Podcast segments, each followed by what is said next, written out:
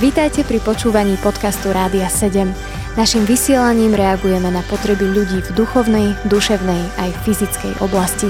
Cez ETR Rádia 7 chceme odrážať vzťah s Bohom v praktickom živote.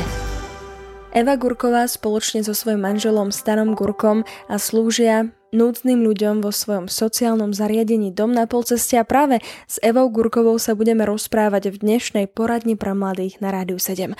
Ja sa teším, milí poslucháči, z toho, že môžeme aj nasledujúce minúty prežiť naozaj a tak plnohodnotne dobre a rozprávať sa opäť o dôležitých veciach. Budeme rozprávať práve dnes na Rádiu 7 v poradni pre mladých o tom, či evanelium je naozaj určené pre každého. Aj pre tých slabých, aj pre tých silných. Ostaňte s nami. Pán Ježiš nám všetkým dal takú výzvu, že máme činiť učeníkov všetky národy. To znamená, že máme teda činiť učeníkov alebo zvestovať evanílium o ňom samom ľuďom, ktorí sú bohatí, ktorí sú chodobní, ktorí sú silní, ktorí sú slabí. Vy s manželom ste sa práve rozhodli, že budete slúžiť tým, tým chudobným, tým slabým a aj im teda zvestujete evanílium počas vášho života. Aké to je práve možno slúžiť týmto ľuďom? Je to ťažké. Je to ťažké, pretože slúžime ľuďom, ktorí sú aj sociálne slabí. Nie len sociálne slabí v materiálnom ponímaní, ale aj takom myslení. Vtedy sa skutočne snažíme im poukázať to evanilium takými skutkami viery. V prvom takom kroku. Konkrétne napríklad, e, nebudem presne konkretizovať, ale um, sme zachraňovali matku, tyránu matku s dvoma malinkými deťmi. V nočnú hodinu sme ju doslova ukradli manželovi, ktorý už predtým sedel vo väzení za, za prepichnutie kamaráta nožom. Uh, ukradli sme ju s tými detičkami s dvoma igelitkami a iba občianským preukazom a nemá nič. Ona nemá skutočne nič, ale nemá ani nikoho. Ona nemá súrodencov, ona nemá rodinu, nemá nič. Ona nemá kamarátku, ani nemala. A vlastne môžem byť jej takým, takou kamarátkou, takou možno aj mamou chvíľami, niekým, u koho, od koho potrebuje alebo chce počuť nejaké pozbudenie, nejak ju nasmerovať na ten správny cieľ, ale nie len taký cieľ tu pozemský, taký časný, ale aj na ten cieľ s pánom Ježišom na pána Ježiša. A skutočne v prvom rade e, týmto ľuďom poukazovať našim, našimi, ako som hovorila, skutkami e, v tej viere, e, poukazovať im dobrým slovom a poukazovať im v poslednom rade aj na pána Ježiša, že vlastne aj, aj, aj, aj jej som už povedala, že toto, kde teraz býva, že môže byť u nás, že tam môžu byť detičky, že má strechu nad hlavou, nepotrebuje peniaze, má aj oblečenie, má jedlo, to nie je dielom našich rúk. To nie je dielom toho, že nejaké zariadenie je, ale toto je dielom Pána Ježiša, že sa stará práve o takých núdznych, ako je ona, ako sú všetci ostatní v našom dome. Možno do toho, že ste teda pomáhali tejto pani, bol taký núdzový stav, ale v prvom rade sa venujete chlapcom, ktorí teda ukončia ústavnú starostlivosť alebo odchádzajú z detského domova.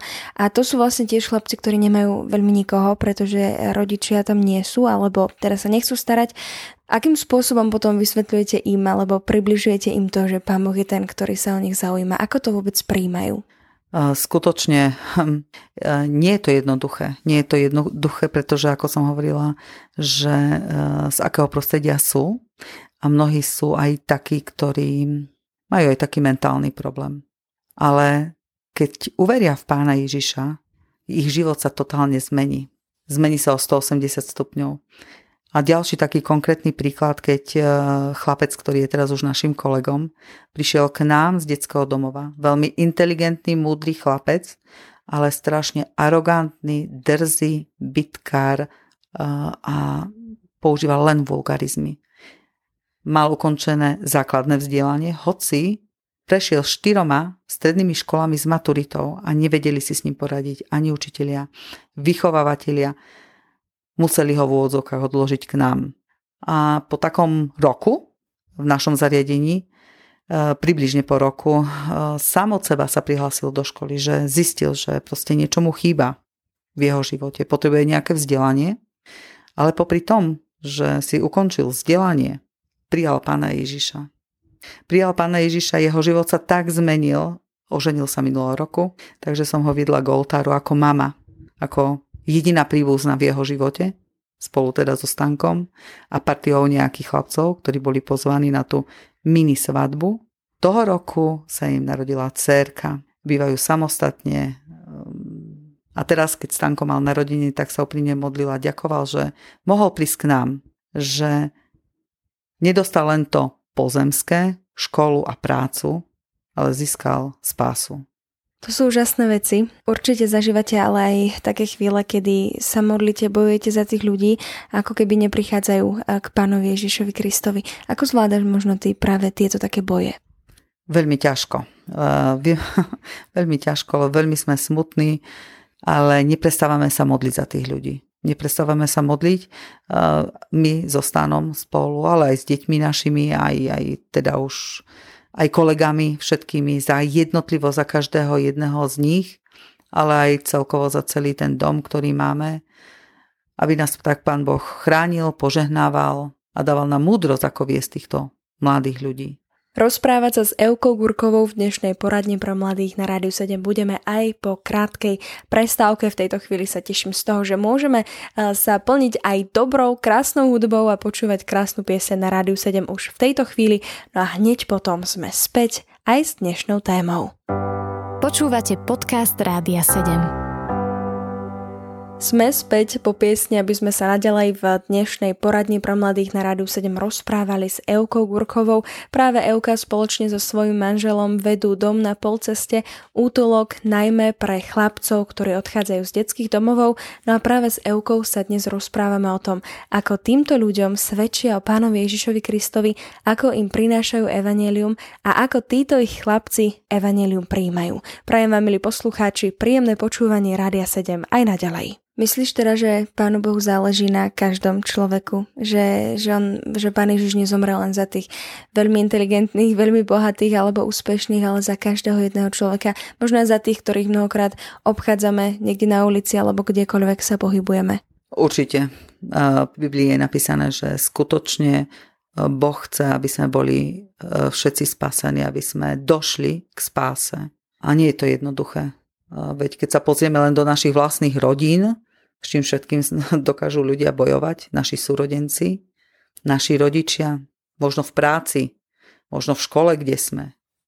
Ale skutočne Bohu záleží na každom jednom človeku.